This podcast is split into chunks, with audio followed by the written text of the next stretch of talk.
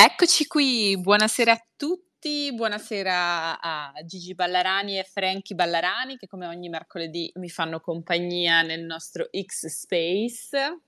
Ciao! Ciao, buonasera, ciao a tutti, ciao Lucrezia, ciao Gigi. Eccoci qua. Allora, settimana iniziata in maniera un po' drammatica per il mondo delle cripto. Eh, sono scesi i prezzi di Bitcoin, Ethereum, un po' tutto il comparto, però diciamo eh, che ce lo si aspettava dopo eh, questa crescita, diciamo, importante che c'è stata nelle ultime settimane. Era ovvio che si dovesse assestare un po' al mercato, quindi rimane rimaniamo tutti molto positivi. Eh, al di là di questo, diciamo che è stata una settimana abbastanza tranquilla. Eh, questa sera verranno annunciate le decisioni eh, della Fed in merito ai tassi di interesse negli Stati Uniti che da quello che prevedono gli analisti dovrebbero rimanere invariati, quindi staremo a vedere se non sbaglio l'annuncio dovrebbe arrivare alle 8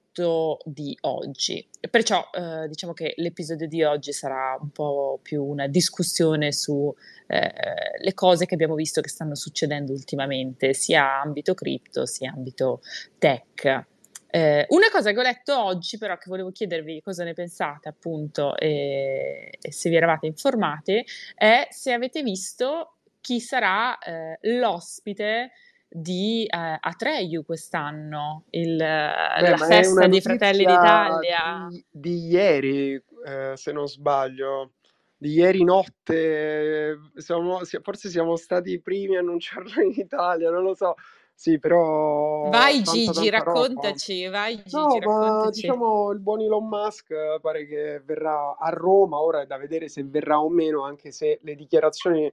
si parla di presenza fisica, Roma sabato questo 16 per Atreyu che è un, un progetto, diciamo un, uh, un, appuntamento, adesso non sono esperto di Atreyu, però comunque un evento, una ricorrenza di Fratelli d'Italia al tempo, uh, come si chiamava Alleanza Nazionale. Um, quindi, eh, insomma, scusate, diciamo che stiamo parlando di qualcosa che io sono stato sommerso di messaggi eh, per dire di questa cosa qui, sia di persone, cioè delle persone più influenti d'Italia che mi chiedevano informazioni su questa cosa.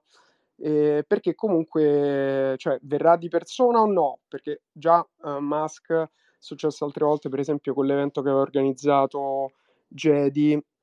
che doveva presentarsi di persona, poi alla fine non è potuto andare, diciamo, ed è... Quindi non è la prima volta, come mi ha scritto qualcuno in DM, che pacca la presenza fisica, anche se viene annunciata. E chiaramente, comunque vuol dire questo portare l'attenzione del mondo su un evento di un partito eh, di, estrema, di estrema destra, comunque di destra, eh, di una destra che era estrema alle sue origini, perché insomma parliamo di un partito che nasce come l'ereditario cioè come figlio del figlio, diciamo, di varie eredità che vengono comunque dal partito fascista, che poi comunque ha saputo rimodernarsi e, e accogliere, abbracciare anche altri valori. Ma ora non, non, voglio parlare di politica, però è giusto contestualizzare questa notizia che comunque è una notizia bomba e eh, non è ancora stata, diciamo, ben, ben esplorata proprio perché è recentissima ed è di questa notte. Comunque, scusami, abbiamo, siamo già entrati a bomba nell'argomento perché comunque è veramente una notizia bomba. Sì, questa è una roba iper, iper licorniosa eh, per due ragioni. La prima è che in qualche modo mostra una polarizzazione del mondo che trascende i confini nazionali e, e è più ideologica, ok? Perché Elon comunque eh, ha un approccio, ha un'idea, per quanto è un innovatore, eh, un visionario, un genio, cioè, cioè un mito Elon, eh, e sta facendo cose assurde, ma da tutti i punti di vista, da punti di vista di fisica, di avanzamento tecnologico, di proprio qua, impatto che questo avanzamento ha su, sulla società, velocità con cui lo riesce a deliverare nel mercato. Quindi al netto di fanboy non fanboy, il tipo è un genio e se non lo pensi, cioè, te la stai raccontando, ecco. Quindi eh, però ha delle idee, ha delle idee estremamente, diciamo, definite anche a livello politico, ideologico e è un conservatore, con, un liberale assolutamente, nel senso che comunque è per il libero mercato, per la competizione, anzi è contro l'iperregolamentazione vista come un freno alla, all'innovazione, all'avanzamento dell'umanità, anzi lui è in qualche modo un accelerazionista e poi parleremo anche di questa cosa che è un'altra roba esplosiva che sta succedendo proprio in questi giorni, in queste settimane. Um, e dall'altra parte abbiamo la Meloni che in qualche modo, come diceva Gigi, è l'erede di eh, un, cons- un, patriottismo, un, un, la, la, frangia diciamo di destra italiana, quindi conservatori italiani, eh, che però, again, eh, si è rimodernata in qualche modo, è in linea con i tempi attuali, perché non è che sta facendo robe fasciste adesso, per quanto se ne possono dire, magari in gioventù eh, abbracciava delle ideologie, e poi da romano vi dico, Roma fino, fino all'età di, le guerre, le guerre ideologiche politiche, perché sono tutti figli della politica che sta a Roma, quindi vederlo da uh, una persona che vive, che ne so, nelle Marche, in Umbria o uh, in, uh, in, Friuli è difficile capire le dinamiche che, che esistono a Roma. Quindi su questo diciamo è interessante vedere proprio questo, tra virgolette, asse ideologico che effettivamente un impatto globale perché porta l'attenzione globale. Elon è la persona più seguita su Twitter, credo, eh, l'uomo più ricco al mondo, una persona che ogni giorno è sulla bocca di tutti, ha un seguito gigantesco e il fatto che già confermi la presenza a un evento del genere, poi penso che la prima persona a dare la notizia sia, andato, sia stato Andrea Stoppa, che eh, è un ragazzo di Roma che lavora con, con Elon e anche suo amico. Eh, è una roba incredibile, cioè una roba che non, non credo sia mai successa prima in questi termini, quindi super super interessante. Comunque per contestualizzare, eh, parliamo comunque di un evento organizzato dal partito del Presidente del Consiglio e quindi poi eh, qui ehm, diciamo gli attacchi che vengono fatti, perché poi parlando di politica si parla di ideologia ed è una sorta di fede se non eh, di religione, e quindi da tutte le parti, da una parte si, si eh, accusa gli altri di essere comunisti o fascisti, cioè insomma sono etichette che vengono date per quanto appunto eh, parliamo di, del partito eh, che è al governo e della persona che lo rappresenta e che in questo momento rappresenta l'Italia. Quindi eh, è comunque, anche se si tratta di Atreio, diciamo, è un un evento comunque de- assolutamente mh, mhmm, politico, ma sempre aperto a tutti i politici, tant'è che hanno sempre partecipato esponenti da tutte le, le frange, comunque anche ovviamente di visioni opposte, proprio perché era quel punto di incontro. E è una cosa interessante perché ehm, il movimento come Fratelli d'Italia, al tempo dicevo Alleanza Nazionale, f- aveva queste, ha ah, tuttora queste strutture organizzative quindi strutture di organizzazione, di creazione ehm, di un'organizzazione politica eh, militante, ecco, militanti, che si sviluppano sia nelle università con azione universitaria, azione giovani e che poi organizzano questi eventi che sono i raduni di solito ehm, estivi o invernali in cui comunque ci sono ospiti, ci si confronta politicamente, quindi comunque è eh, sono, ehm, come dire, fanno parte di tutto, questo, di tutto questo mondo, però diciamo in questo momento, quindi questo è il punto, è il punto, diciamo, della, punto della questione che sicuramente Elon Musk è la cosa che ha fatto comunque scuotere magari eh, il, l'attenzione di molte persone o l'ha destato anche qualche, qualche come dire, critica il fatto che lui vada a un evento e così, ripeto, io mi, mi faccio portavoce di tutte le persone che, con cui ho parlato in queste ore, eh, nel senso um, c'è, c'è, chi dice comunque sta andando a un, a un, evento di un partito di destra, eccetera. Però è, è appunto è da contestualizzare che eh, parliamo di, del uh, partito che non so se ha avuto la maggioranza o comunque che um, che è la guida di questo paese e, ed è un, come dire, è anche totalmente in linea con posi- le ultime posizioni di Elon Musk che sono, eh, sono di destra e sono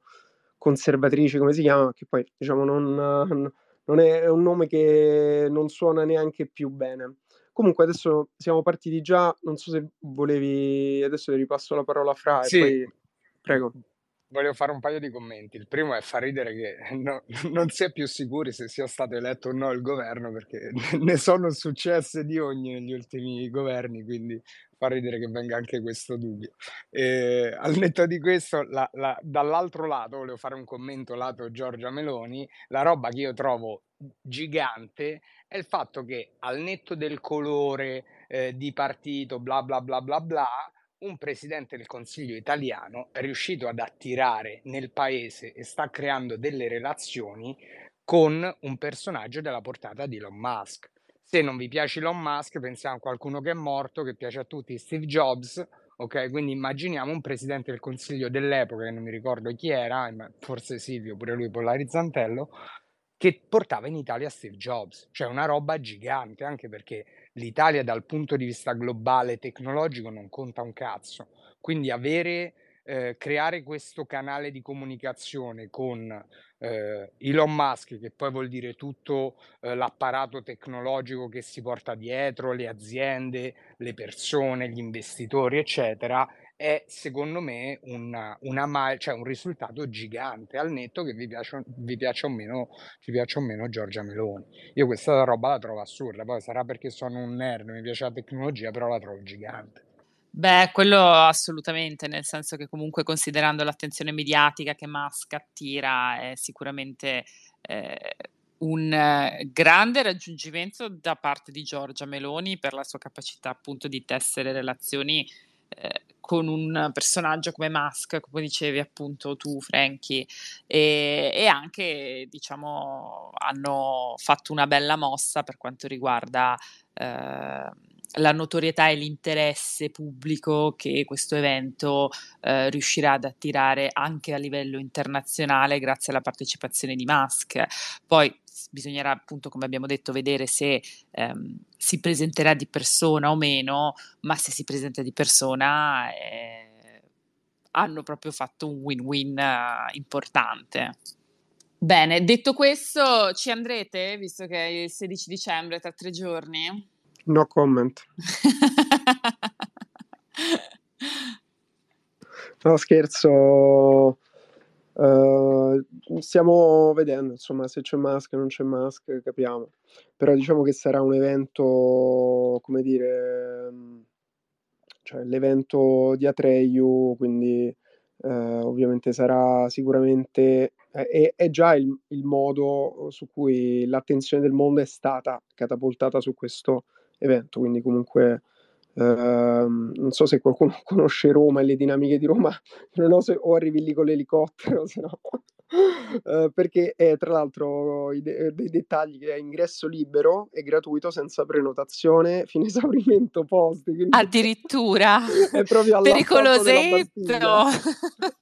sì, sì, o, o hai un amico dentro o non entri. Ci saranno gli accampati, forse, non lo so, quindi diciamo che è divertente tutto il contesto. È una bella avventura, insomma, se ci si vuole imbarcare. Bene, allora detto questo, mm, passerei a un altro argomento che part- ho visto particolarmente discusso su Twitter oggi. Diciamo che per scegliere la linea editoriale di questo episodio eh, sono andata a vedere un po' quelli che erano gli hot topic eh, su X nelle ultime 48 ore e ehm, tra i contenuti più virali che ci sono stati nella giornata di oggi, non so se avete avuto modo di poterlo vedere, ma è stata la nuova trasmissione di notizie generata da intelligenza artificiale di Channel One News. L'avete visto il video? Sì. Sì. Eh, qual è la vostra impressione? Raccontateci un po' perché io l'ho visto e, e, vorrei che ci raccontasse magari, visto che l'avete visto pure voi, un po' qual è stata la vostra impressione di cosa si tratta e, e insomma che, che, scenari si aprono dopo questa cosa. Ecco, mi pensavo volesse parlare Frankie. No, diciamo che la praticamente si tratta di l'ho visto diciamo perché mi è apparso, uhm, su Twitter come un post, ehm, su X, su X come un post e poi ho visto che l'avevi inserito anche nel nell'editoriale di oggi e quindi l'ho scoperto diciamo mi era apparso pochi minuti prima. Ehm, poi mi sono visto il video, effettivamente diciamo non è che l'ho visto tutto, eccetera, però diciamo mi sembra uhm, tu sicuramente conosci l'esperimento che aveva condotto, che è ancora in corso, di Human Times di Franchi, è quella roba lì, nel senso che noi lo facciamo con le monetine, co con i risparmi della nonna e ci sta invece diciamo che ci ci uhm, sta mettendo risorse, ma comunque stiamo parlando del futuro di quella che è la comunicazione. Quindi già oggi noi stiamo producendo o comunque vedendo, studiando, creando, uhm, tutto questo uhm, questo nuovo mondo di contenuti digitali creati da AI che possono avere la tua faccia, la tua voce, possono avere l'immagine di quello che vuoi, può essere il tuo uhm, si parlava di VTuber qualche tempo fa, di virtual YouTuber che poi erano, come dire, lo sponsor della Tigros che che fa la live su Twitch. Cioè, se prima veramente servivano, uhm, un team, soldi giganti, eccetera, oggi, dicendo pure noi con lo lo stiamo mettendo in piedi ed è un qualcosa che sarà sempre più disponibile. Quindi quello che possiamo vedere qui è un un teaser poi, perché poi sono 20 minuti che non cioè nel senso può essere stato pure tutto tagliato, ma non mi sembra niente di assurdo, anche perché, ripeto, mhmm, se tu guardi YouTube ci sono canali e canali di contenuti fatti bene, generati probabilmente con AI, con questo stesso stile. Quindi questo secondo me ha avuto più un effetto di marketing, perché la gente non sa che questa cosa qui è concreta e reale e sta si sta già diffondendo piano piano. Giusto per dare un po' di contesto, magari qualche informazione aggiuntiva per chi non avesse visto questo video. Si tratta praticamente di un episodio di un telegiornale che dura più o meno 20 minuti, ehm, dove ci sono, uhm, i giornalisti, gli anchor, le immagini, ma è tutto generato da intelligenza artificiale, quindi non c'è una persona reale all'interno di, ehm, questo telegiornale. Tutti i contenuti sono, ehm, creati con intelligenza artificiale. Ovviamente c'è diciamo un un controllo umano che filtra quelli che sono i i risultati, ehm, però il risultato diciamo a vederlo è è ottimo, ma è proprio ottimo, nel senso che, ehm, non non si percepiscono stranezze a livello della voce, dell'espressione dei dei dei personaggi, ma anche proprio, ehm, diciamo la gestualità, i movimenti e è diciamo una, uhm, nuova frontiera dei media dei media video, audio, edito le dell'editoria in generale. Mhmm, cosa che appunto, come dicevi anche tu Gian, ehm, è un po' che si poteva fare, poi loro magari, ehm, con il fatto che ci stanno lavorando da un po' più di tempo e hanno maggiore, diciamo, possibilità di fondi, ehm, sono venuti fuori con una qualità veramente ottima, però è molto interessante vedere, ehm, come, ehm, un settore come l'editoria, che è un settore un po' vecchio, che sono almeno 30 anni che sta zoppicando e che sta facendo fatica, diciamo, a, ehm, trovare un nuovo modello per monetizzare in maniera sostenibile, con il supporto dell'intelligenza artificiale comunque si può rinnovare e può diventare anche, diciamo, molto più redditizio, nel senso che, ehm, se una volta magari avevi bisogno di una redazione con 50 persone, adesso, ehm, non ne hai più bisogno. Quindi, mhmm, è un'intersezione molto, molto interessante. C'è chi la vede dalla lente del tecnopessimismo, quindi la vede, ehm, come se l'intelligenza artificiale che entra nel giornalismo è la la fine dell'informazione libera o dell'informazione reale. Però a vedere i risultati, comunque se le cose vengono fatte, diciamo, nella maniera corretta, ehm, e e utilizzando comunque le AI come va utilizzata a livello editoriale, il risultato è ottimo. A come dicevi tu appunto anche Gian, pure noi la utilizziamo e Franchi, se adesso ce lo vuoi raccontare, ehm, ha proprio fatto un esperimento completo di, ehm, creazione di contenuti per una testata editoriale totalmente generato da AI. Assolutamente sì. Allora, diciamo tre, tre considerazioni. La prima è il fatto che, eh, come diceva giustamente Gigi, è una roba che non è nuova. Poi magari confezionata così in quel formato da Channel One, eh, non l'ha mai fatto nessuno perché chi, chi usava questa tecnologia, chi eh, già ha creazione di contenuti con AI, eh, la declina per tipologie di contenuti nuovi. Quindi magari farma TikTok, YouTube non è che ha l'approccio da telegiornale di mezz'ora. Eh, quindi su questo è le, il primo punto è proprio che è stata portata nel mainstream con un formato che il mainstream è abituato a vedere e dice cazzo non vedo differenza. e questo effettivamente è un unicum e, e sta scatenando cose. Eh, il secondo punto, e parliamo di, di Human Times, è che eh, al netto del, degli esperimenti o dei, dei progetti, eh, eccetera, è una cosa che è nell'aria da tempo, solo che come tutte le novità così disruptive c'è sempre quel dubbio di dire ma, ma funzionerà. Poi gli addetti ai lavori non hanno, cioè lo sanno che funziona, però è sempre chi, chi magari ne sa un po' meno, eh, ha, ha meno quella confidenza. Eh, quindi su questo, diciamo, l'altro punto interessante è che ora hanno, diciamo, non, non c'è più dibattito sull'argomento. Perché? Perché, come dire, mia nonna che è abituata a guardare il telegiornale in un modo, domani può essere fatto da AI e proprio perché mia nonna non se ne accorge. Ok, quindi è come dire, se il mainstream è un pubblico meno sofisticato rispetto, se parliamo diciamo di, un, di analisi di un pubblico rispetto alla tecnologia, eh,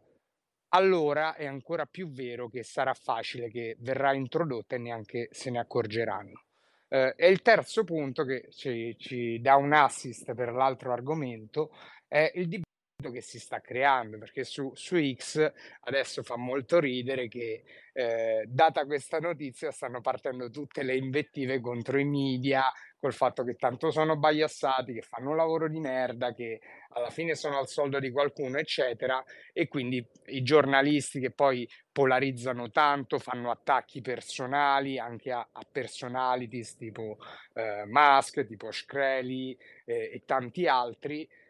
Questa notizia qui è proprio come dire, è, il, you know, è, la, è, la, eh, è, è, la, è l'ultima cosa, cioè nel senso adesso non c'è più niente da dire, siete obsoleti, no? Quindi questo sta avendo dei, un riverbero su, sul web e, del, e, dei dibattiti molto, molto interessanti e polarizzanti. Eh, e la cosa interessante eh, è proprio che, eh, che impatto avrà questa cosa sui vecchi, sui vecchi, sulle vecchie aziende, sulle vecchie istituzioni, sicuramente porterà a licenziamenti di massa. E questo è poco ma sicuro, nel senso che un po' come internet, chi era appesantito dalla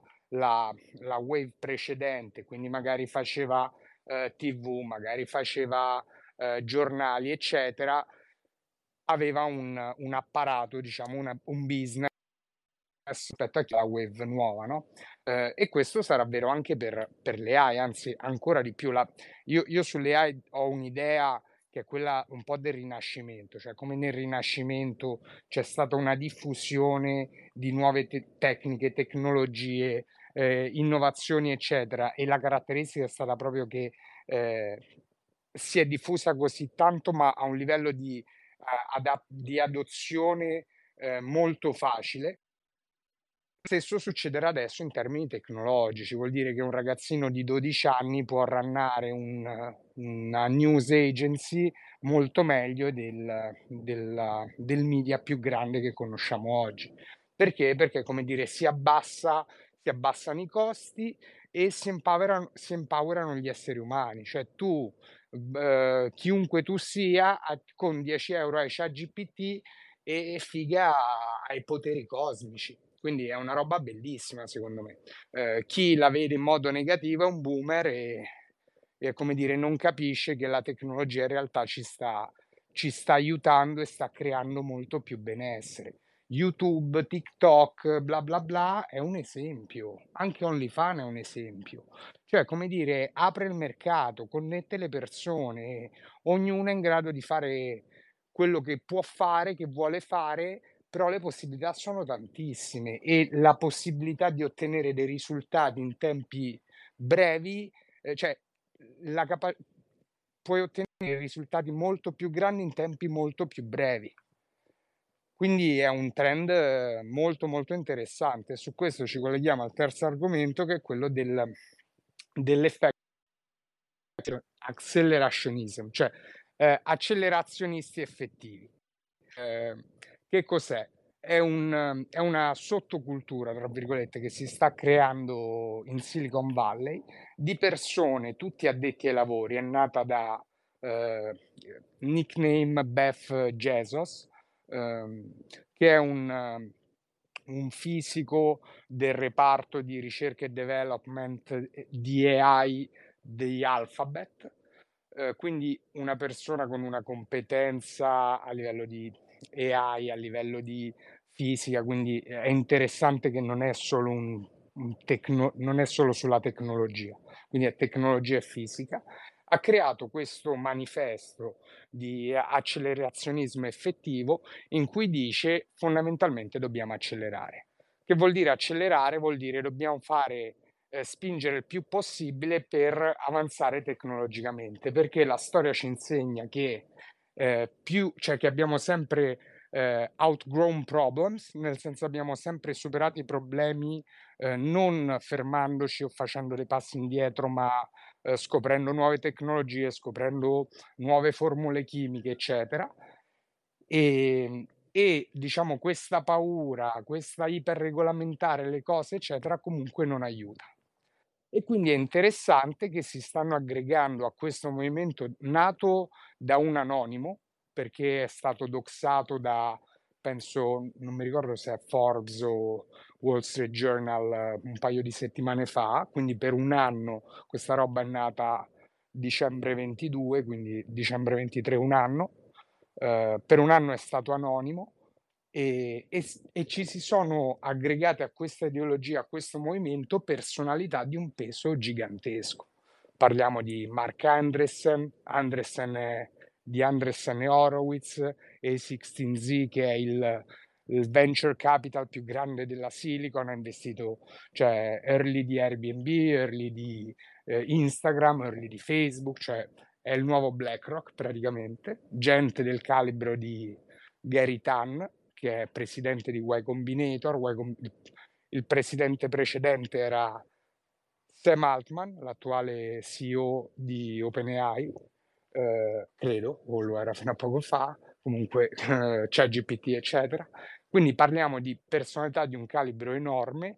e, e, la cosa figa è che in qualche modo, un po' sulla scia di quello che dicevamo prima di Musk e la Meloni, eh,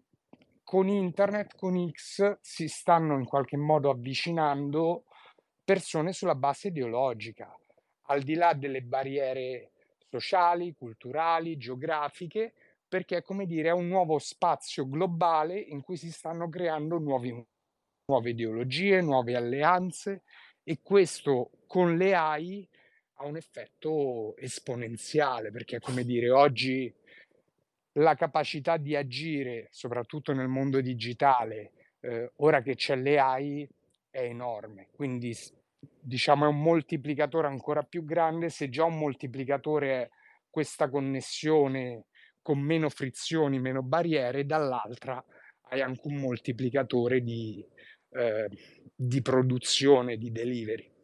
Molto interessante, molto interessante. E ehm, diciamo, è un movimento che dicevi che appunto è nato in Silicon Valley e a livello, diciamo, europeo ci sono poli di interesse, sono giornate community o è una cosa fresca della California? Guarda, freschissima nel senso che eh, parlando di X comunque parliamo di, di mondo, quindi eh, le personalità, perlomeno quelli più eh, più connessi sono in Silicon, stanno emergendo diciamo membri di questo movimento un po' ovunque, eh, stanno nascendo community, io sono entrato in quella globale, in quella canadese eh, per, per vedere, però è interessante. Già ad esempio nella community canadese stanno organizzando meetup a Toronto, quindi è veramente una velocità. Eh, poi vediamo in cosa se si riesce a organizzare, se riesce ad avere un impatto e non è solo, diciamo, un trend tipo le Bored Ape senza comprare l'NFT. Eh, però la cosa interessante è che è così di nicchia, così da nerd, così da addetti ai lavori, eh, ma allo stesso tempo sta connettendo così tanto in modo così veloce che potrebbero succedere cose. Poi non si sa, perché comunque le cose spontanee, eccetera, hanno sempre de- delle potenzialità enormi, ma anche dei limiti. Però iper interessante da, da vedere. Eh, no, noi abbiamo appena creato la, la community italiana, poi magari la, la, posto qui sotto per chi è interessato, e, però la cosa figa è che si stanno creando diciamo, connessioni, spazi, conversazioni iper iper interessanti, cioè se parli di Universal Basic Income sanno tutto di che cazzo parli, quindi super super interessante.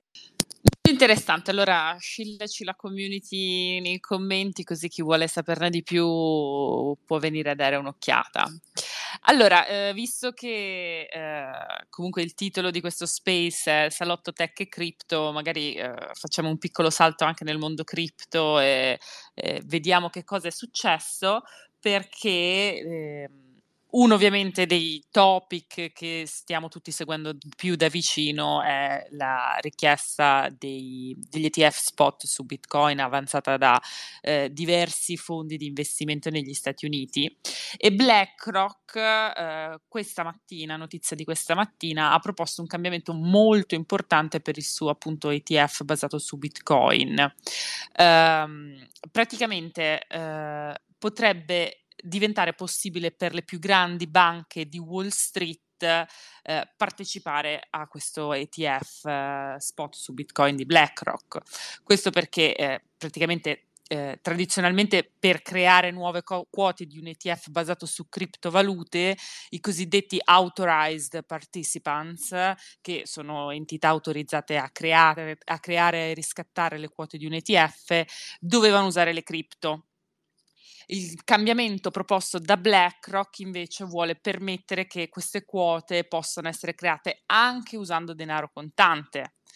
Quindi banche di Wall Street come JP Morgan o Goldman Sachs, che a causa di normative vigenti non possono detenere direttamente criptovalute, con questa modifica potrebbero diventare authorized participant dell'ETF di BlackRock, utilizzando il denaro contante invece delle criptovalute. Perciò è una bella notiziona, perché eh, comunque si tratta di eh, un possibile ingresso delle grandi banche eh, all'interno, di, di, di, um, all'interno, del mondo cripto, dando una maggiore le- legittimazione e accettazione di Bitcoin e di tutto il settore. Poi mi fa anche un po' ridere il fatto che proprio eh, quando è stato settimana scorsa Jamie Dimon, che è il che è il presidente di JP Morgan, ehm, si è scagliato di nuovo contro Bitcoin, dichiarando appunto che se lui fosse nei panni del governo americano eh, bannerebbe le cripto, Bitcoin, bannerebbe tutto perché sono solo un mezzo per il riciclo di denaro e per eh, il traffico eh, di attività illecite. E poi almeno io faccio una piccola previsione, se, se, diciamo che questa modifica verrà accettata dalla SEC, figurati se, se JP Morgan non, non entrerà sull'ETF spot su Bitcoin. No, ma senza dubbio, anche perché hanno anche una loro piattaforma di tokenizzazione, se non sbaglio, degli asset. E, um, sì, la situazione è molto interessante, anche lì è molto complessa, però uh, il punto sul... cioè in questo momento stiamo assistendo a un attacco del sistema alle cripto. Questo è quello che sta succedendo, perché comunque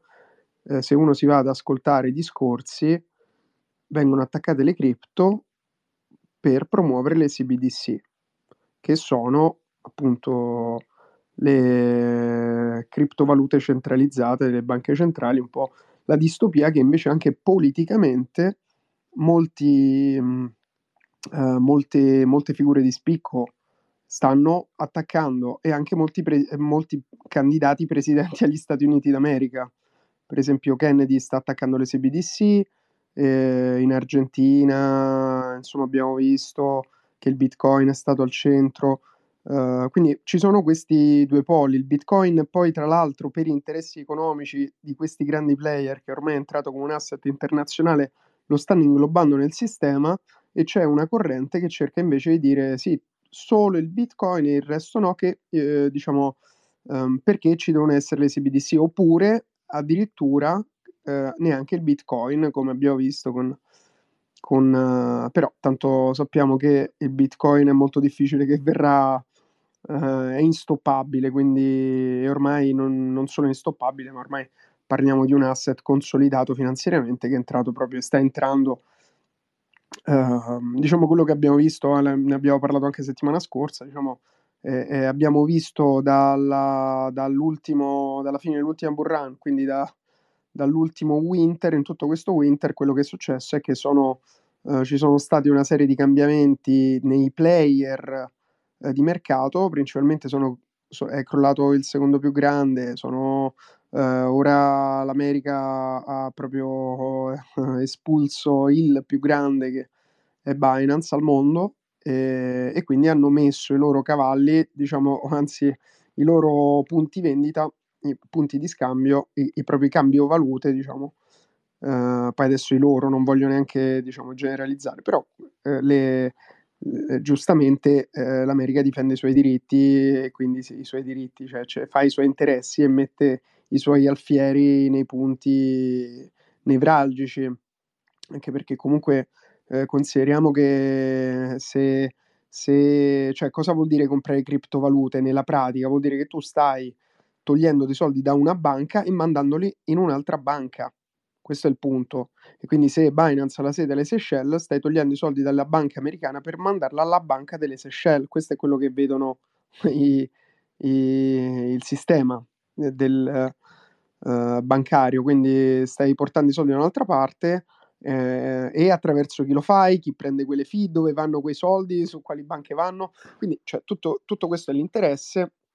e, e c'era un'emorragia di soldi verso tutta una serie di player del mercato che avevano corso più veloce degli altri e, e quindi eh, per far questo comunque hanno sicuramente, cioè non c'era neanche regolamentazione, poi adesso non voglio rientrare nel merito, però comunque eh, c'è stato un riassetto, come dire, proprio un riordino del tavolo, sono state sistemate le cose, messe, rimesse, riapparecchiato eh, per il prossimo turno. Mi, mi, sembra di aver visto. E ora, appunto, abbiamo visto ora questa liquidazione, questo, questa su e giù, ma poi al di là ora del, nello specifico che ci sono altri salotti no, per parlare poi di prezzi e di, di analisi tecniche, non, non mi, se, mi, sembrano neanche gli interlocutori questo, però ecco, la, dal punto di vista macro sicuramente stiamo assistendo a, cioè ha anche una lotta di idee e strumenti finanziari. Parlo di strumenti finanziari proprio perché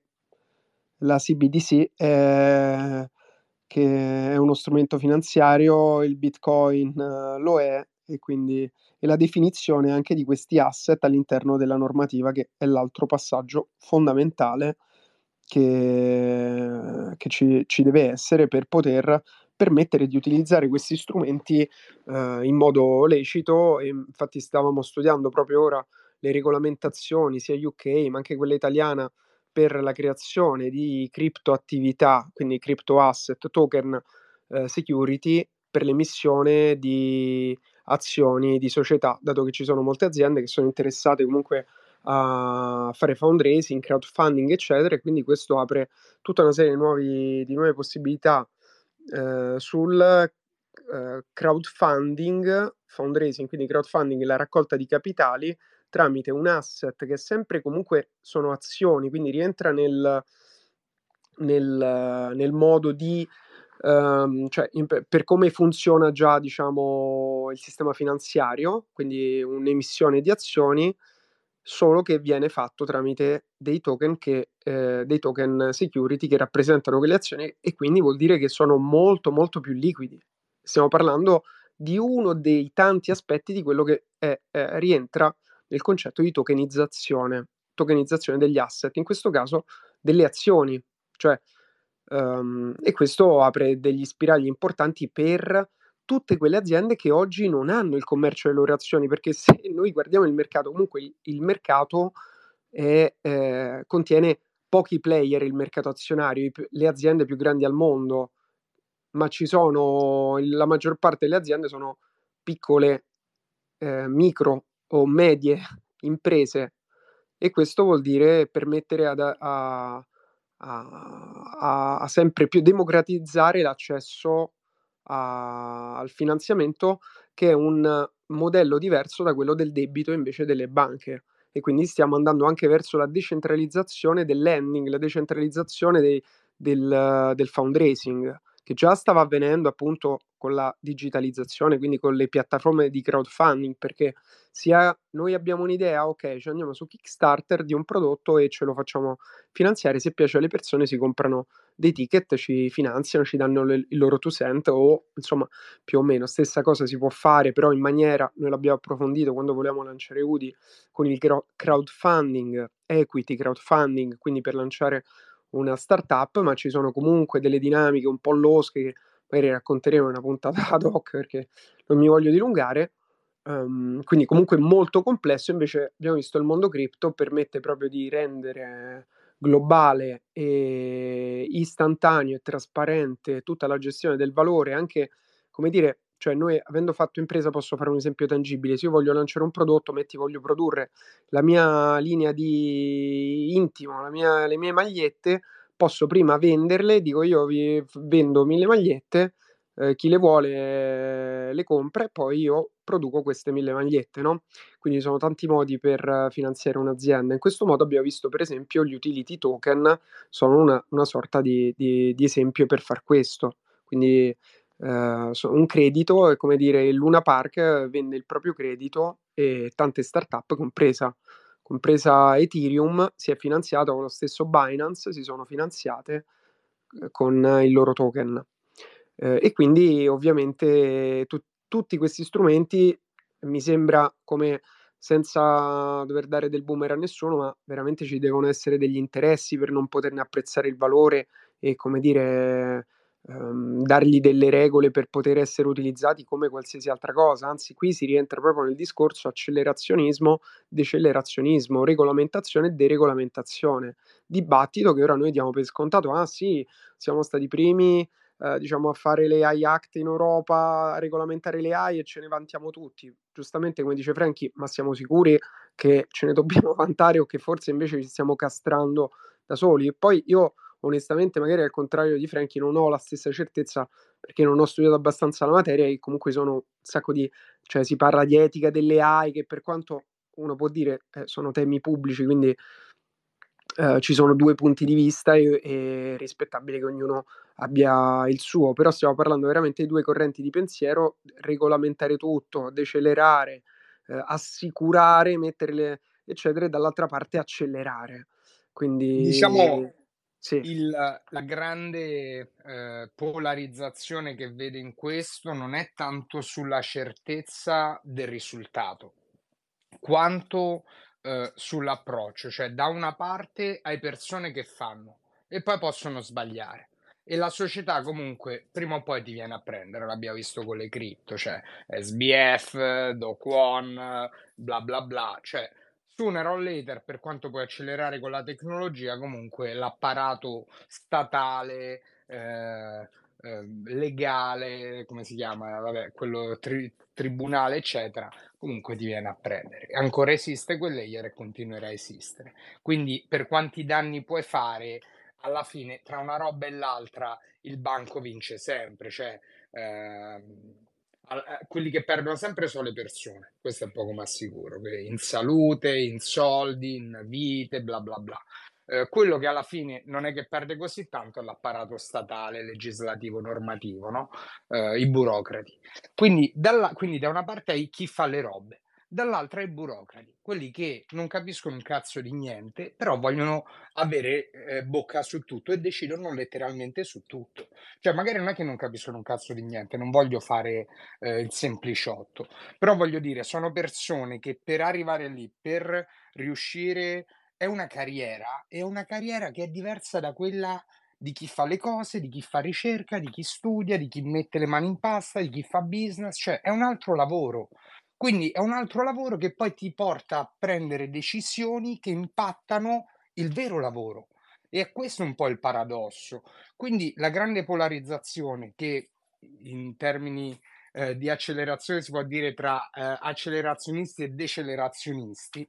in altri termini è tra chi fa le cose eh, che riesce a fare le robe nuove, bla bla bla, e chi invece regolamenta le cose che si possono fare, ma è gente che queste robe non è neanche in grado di farle. E l'esempio dell'Europa che regola le AI è proprio l'esempio più clamoroso, perché tu hai l'Europa che non riesce a tirare fuori una startup decente o lo fa ogni dieci anni. Dall'altra hai le AI che è una roba che è nata in Silicon Valley che non è neanche l'America, è proprio un enclave dell'America, la Silicon Valley.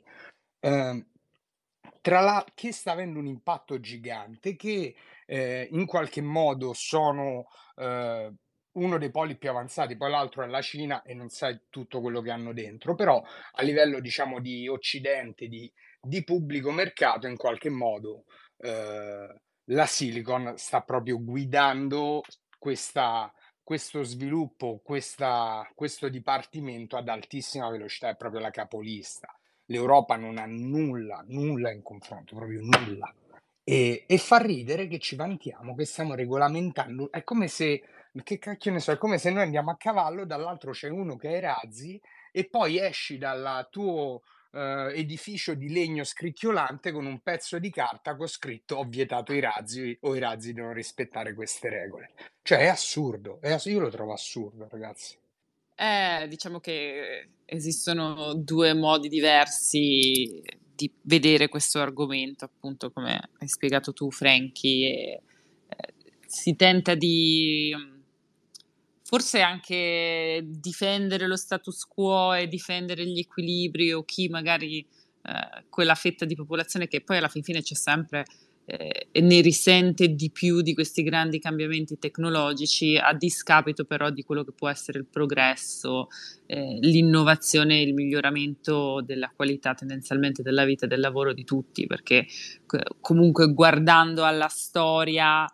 tendenzialmente la tecnologia ha sempre migliorato la nostra qualità di vita e ha sempre, eh, ci ha sempre consentito di progredire, fare le cose meglio, con meno fatica e in maniera più efficiente. Eh, quindi adesso c'è un po' diciamo questa paura delle AI perché c'è appunto la paura eh, delle AI che conquisterà il mondo, però staremo a vedere. Ma guarda, su questo diciamo appunto possiamo aprire un dibattito perché mh, non darei per scontata tutto quello che è considerata l'etica delle AI. Si è visto, a parte che non è definito, ancora non è stato scritto, diciamo, la regolamentazione definita, però dalla, poi non ti parlo da giurista, quindi eh, sempre con la mia comprensione, cioè sono, come dire, la tutela delle persone, tipo non si possono usare cioè come per la tutela dei dati e della privacy, cioè non si possono usare i dati eh, di riconoscimento facciale in modo improprio, cioè nel senso sono una serie di tutele per le persone perché comunque in realtà cioè la tecnologia l'abbiamo visto, noi comunque non la comprendiamo, cioè nel senso non è che uno può dire, cioè l'accelerazionismo non è che deve negare il fatto che comunque la tecnologia può essere pericolosa, perché eh, anche eh, allora non lo so se, se pure l'atomica non deve essere regolamentata, capito che ti voglio dire? Comunque stiamo parlando di una roba che è potentissima, perché come hai detto tu, un ragazzino può rannare un'agenzia stampa, ok, ma non è che è detto che sia una cosa positiva, vuol dire che cioè vuol dire solo più possibilità e ci sta uh, che sicuramente appunto, più caos sì, più caos, però voglio dire appunto, mhmm, la cosa bella dell'umanità è che in ogni po ci si a seconda di dei posti si dividono e fanno diversi tentativi. Ehm, questa a me è una cosa che piace molto, perché se tu vuoi provare l'esperienza Cina, vai in Cina, ti trasferisci in Cina e puoi provare quell'esperienza, capito? Se vuoi vivere se sei in Europa, cioè c'è quella che viene chiamata la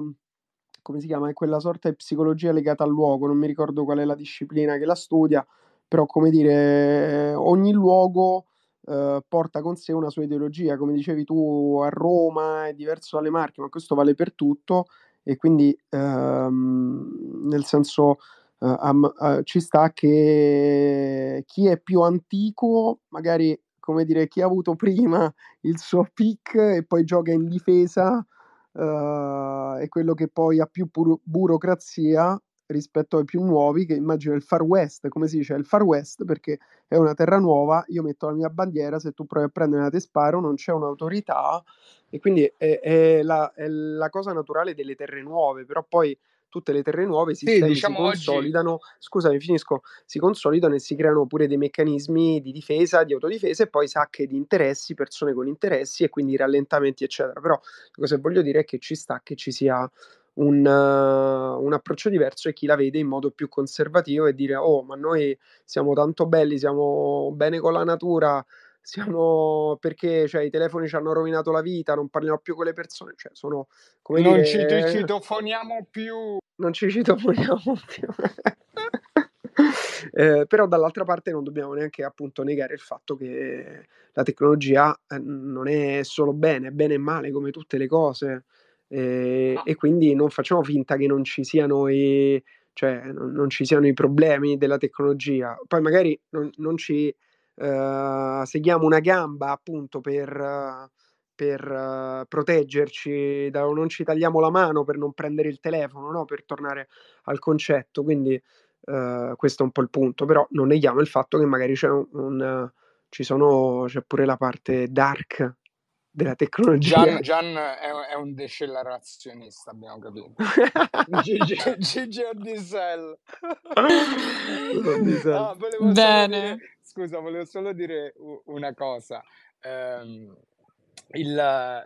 il, fatto, diciamo, che in questo momento il rischio reale delle AI, ma come tra virgolette delle cripto, cioè di queste tecnologie nuove che abbassano le barriere all'ingresso, quindi vuol dire che un ragazzino può fare 27 shitcoin e farci un billion e scammare tutti, eh, eh, il rischio reale è, tra virgolette, l'attacco all'infrastruttura, cioè più sviluppiamo tecnologia, più sviluppiamo, più ci connettiamo su tutti i livelli, più è un'infrastruttura globale che ci unisce. Quindi eh, le, gli avanzamenti tecnologici, un po' come internet all'epoca, che eh, ti permette dalla Nigeria di scammare gli americani o da qualsiasi parte del mondo. Dico la Nigeria perché sono noti le truffe nigeriane. Eh, però è come dire, è questa roba qui, quindi quello è il rischio, tra virgolette, le hai ancora di più perché come l'esempio che faceva Elon Musk, fai un AI che ti diventa il fondo di investimento più grande del mondo, riesce a spostare così tanti fondi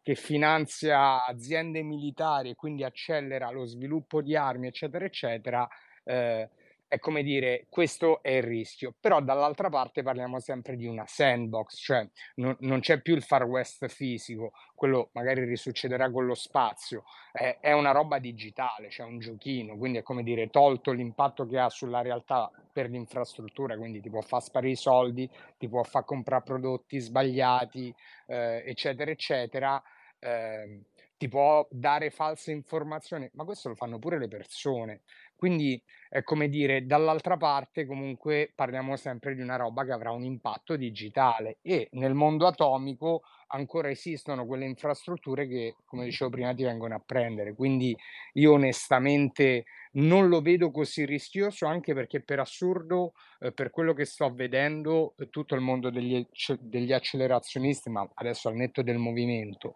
eh, tutte le persone che sono molto coinvolte nella tecnologia e che sono un po' anche contro la regolamentazione, eh, sono persone che comunque in qualche modo hanno dei valori più ampli eh, del burocrate medio, nel senso comunque stanno facendo nuove tecnologie, stanno, eh, a, a, stanno facendo avanzare l'umanità in qualche modo. Quindi su questo, per assurdo Microsoft e Bill Gates sono di tutta un'altra parrocchia, quindi è come dire anche una novità perché se prima abbiamo visto altri esempi, adesso vediamo proprio come li chiamano dei mad lad, cioè de- dei, de- delle persone estremamente eh, autonome, estremamente indipendenti e su questo Elon è proprio il, l'esempio massimo. No? Ehm, poi il fatto che eh, eh, questa roba qui, again, eh, accelererà ancora di più e porterà veramente, abbasserà le barriere di tantissime cose, è chiaro che creerà molta confusione, quindi in qualche modo su, sul web eh, ci sarà molto più caos, cioè ci saranno molte più notizie, però alla fine eh, l'internet si autoregolamenta, cioè eh, la, l'automazione, la, la, possibilità di creare cose in automatico dai siti, dai blog autofarmati c'è sempre stata, quindi secondo me diciamo si complicherà un po' il gioco e tra virgolette i, le persone un po' più anziane rimarranno sempre un po' più indietro su questo. Bene, allora se ci avete ascoltato fino qua, eh, commentate questo episodio facendoci sapere se siete degli accelere... accelere... Oddio, non mi viene la parola. Franky, dillo tu. È molto difficile. Accelerazionisti o decelerazionisti. Quindi commentate questo episodio, fatecelo sapere. Detto questo, io mi avvierei alla conclusione. Ringrazio Gigi Ballarani e Franchi Ballarani come sempre per aver passato questa ora insieme a noi e noi ci sentiamo tutti i giorni su tutti i canali social dove vi aggiorniamo quotidianamente su quello che succede nel mondo cripto, nel mondo tech nel web 3 e nel weekend invece ci sentiamo con il nostro podcast di recap delle news della settimana CryptoShop. Grazie ancora ragazzi, buona serata. Grazie, grazie a te, grazie, grazie, a tutti. Ciao, ciao, ciao, ciao, ciao ragazzi.